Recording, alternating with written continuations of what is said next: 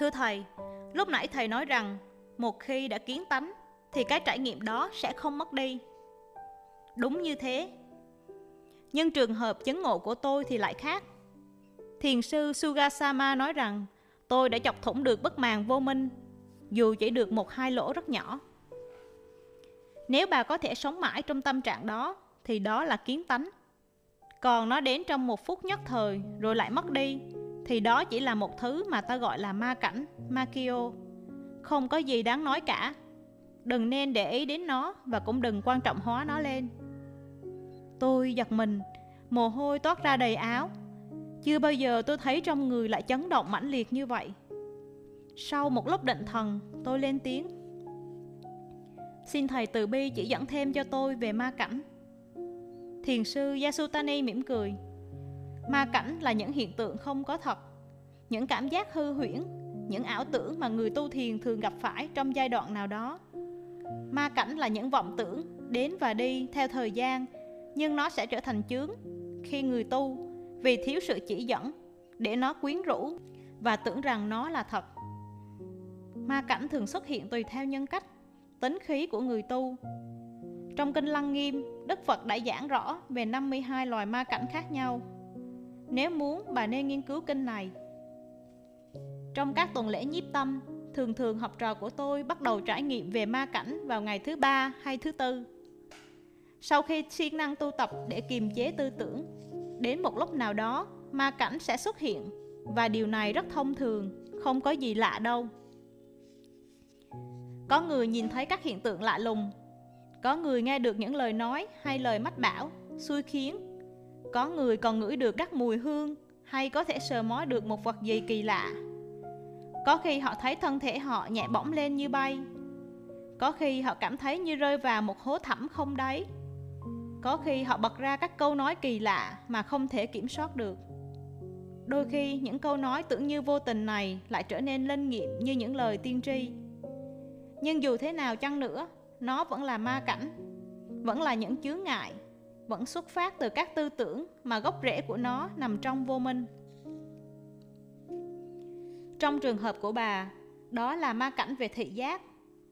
Bà đã trải nghiệm được những điều kỳ lạ, nhìn thấy những quang cảnh với màu sắc lạ lùng.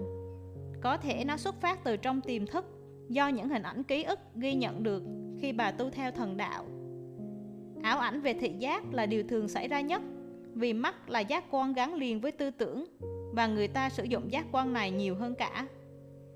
Một cái nệm ghế bỗng biến thành một con quái vật một vết nứt trên tường biến thành con rắn. Nhiều đệ tử của tôi đã thấy hình ảnh ma quỷ nhe nanh múa vuốt hoặc thấy Đức Phật hiện ra với hằng hà sa số đệ tử đi quanh Ngài. Điều quan trọng nhất phải ý thức đó là ma cảnh. Đừng để nó quyến rũ, lôi cuốn mà cứ để tự nhiên vì nó đến thì nó sẽ đi. Đừng để tâm vọng động, cứ tiếp tục công phu thiền tập, không sợ hãi, không vui mừng. Vì vui hay sợ lo hay mừng đều là những cảm giác làm khuấy động tâm thức của người tu. Như tôi đã nói, vấn đề quan trọng là làm bặt mọi tư tưởng. Làm sao để tâm trống rỗng, yên tĩnh như mặt nước hồ thu, thì ánh trăng chân lý mới có thể phản chiếu một cách toàn vẹn được. Bất cứ cái gì gây cản trở điều này đều là những chướng ngại. Do đó, điều quan trọng nhất là phải biết tự chủ, nhưng lý do nào đã làm cho ma cảnh xuất hiện? Ma cảnh là những trạng thái tâm thức xuất hiện một cách nhất thời khi khả năng tập trung của con người đã đạt đến một mức độ nào đó. Hiểu theo một nghĩa khác là công phu thực hành có tiến bộ. Các lớp tư tưởng hời hợt trong tâm thức có bị chế ngự thì ma cảnh mới xuất hiện. Nếu giải thích theo duy thức học thì khi các vọng niệm thuộc thức thứ sáu đã lắng động, các chủng tử tâm thức chứa đựng trong thức thứ bảy và thứ tám sẽ bị kích động và nổi lên, tạo ra các hình ảnh, màu sắc, âm thanh đặc biệt. Ma cảnh là một sự trộn lẫn giữa cái thực và cái không thực, hư hư ảo ảo. Nó khác với giấc mộng thông thường vì nó xuất phát từ những chủng tử hết sức vi tế nằm rất sâu trong tâm thức con người. Một số người tu thiếu sự chỉ dẫn của một vị thầy đã có kinh nghiệm về ma cảnh, thường bị chúng quyến rũ và đi lạc vào ma đạo. Đừng bao giờ nghĩ rằng các hiện tượng mình trải nghiệm được trong lúc này là thật. thấy một cảnh giới chư thiên không có nghĩa là mình đã đạt được cảnh giới đó đã trở thành một chư thiên không có nghĩa là mình đã nhập được vào các pháp hội nghe phật thuyết pháp mà lầm lẫn một người tu tập phải biết xem đó là một giấc mộng là hư là vọng tưởng là những chướng ngại làm cản trở công phu tu hành. Dù thấy bất cứ điều tốt lành gì cũng đừng phấn khởi. Dù thấy điều gì xấu xa cũng đừng sợ hãi. Vì nếu trong tâm nảy sinh bất cứ một cảm giác gì, nó cũng sẽ khuấy động mặt nước hồ tâm, cản trở sự phản chiếu toàn vẹn của ánh trăng chân lý. Khi tu tập đến mức thuần thục, các ma cảnh còn xảy ra ghê gớm hơn nữa. Có khi người tu thấy vào cõi phật thấy được ban phúc, được truyền những mặt khải, rồi tưởng mình đã chứng đắc này nọ. Tất cả những cái đó đều là ma cảnh. Nếu bị quyến rũ, nếu để tâm vọng động, thì kết quả chỉ là sự phung phí năng lực mà thôi. Nói cách khác, khi bắt đầu thấy những ma cảnh, thì đó là dấu hiệu cho biết mình đã đạt đến một mốc điểm quan trọng nào đó rồi. Và nếu giữ tâm yên tĩnh, không bị sao động, thì chắc chắn sẽ thành công, sẽ kiến tánh, sẽ giác ngộ bà không nhớ đức phật cũng đã trải qua bao nhiêu thử thách, bao nhiêu khó khăn trước khi thành đạo dưới gốc bồ đề hay sao? Người ta có thể cho rằng có những thiên ma hiện ra quấy quá, thử thách ngài, nhưng cũng có thể đó là những ma cảnh mà ngài trải nghiệm trước khi đạt đến trạng thái giác ngộ. Dù thế nào chăng nữa, phải biết coi thường những hiện tượng này.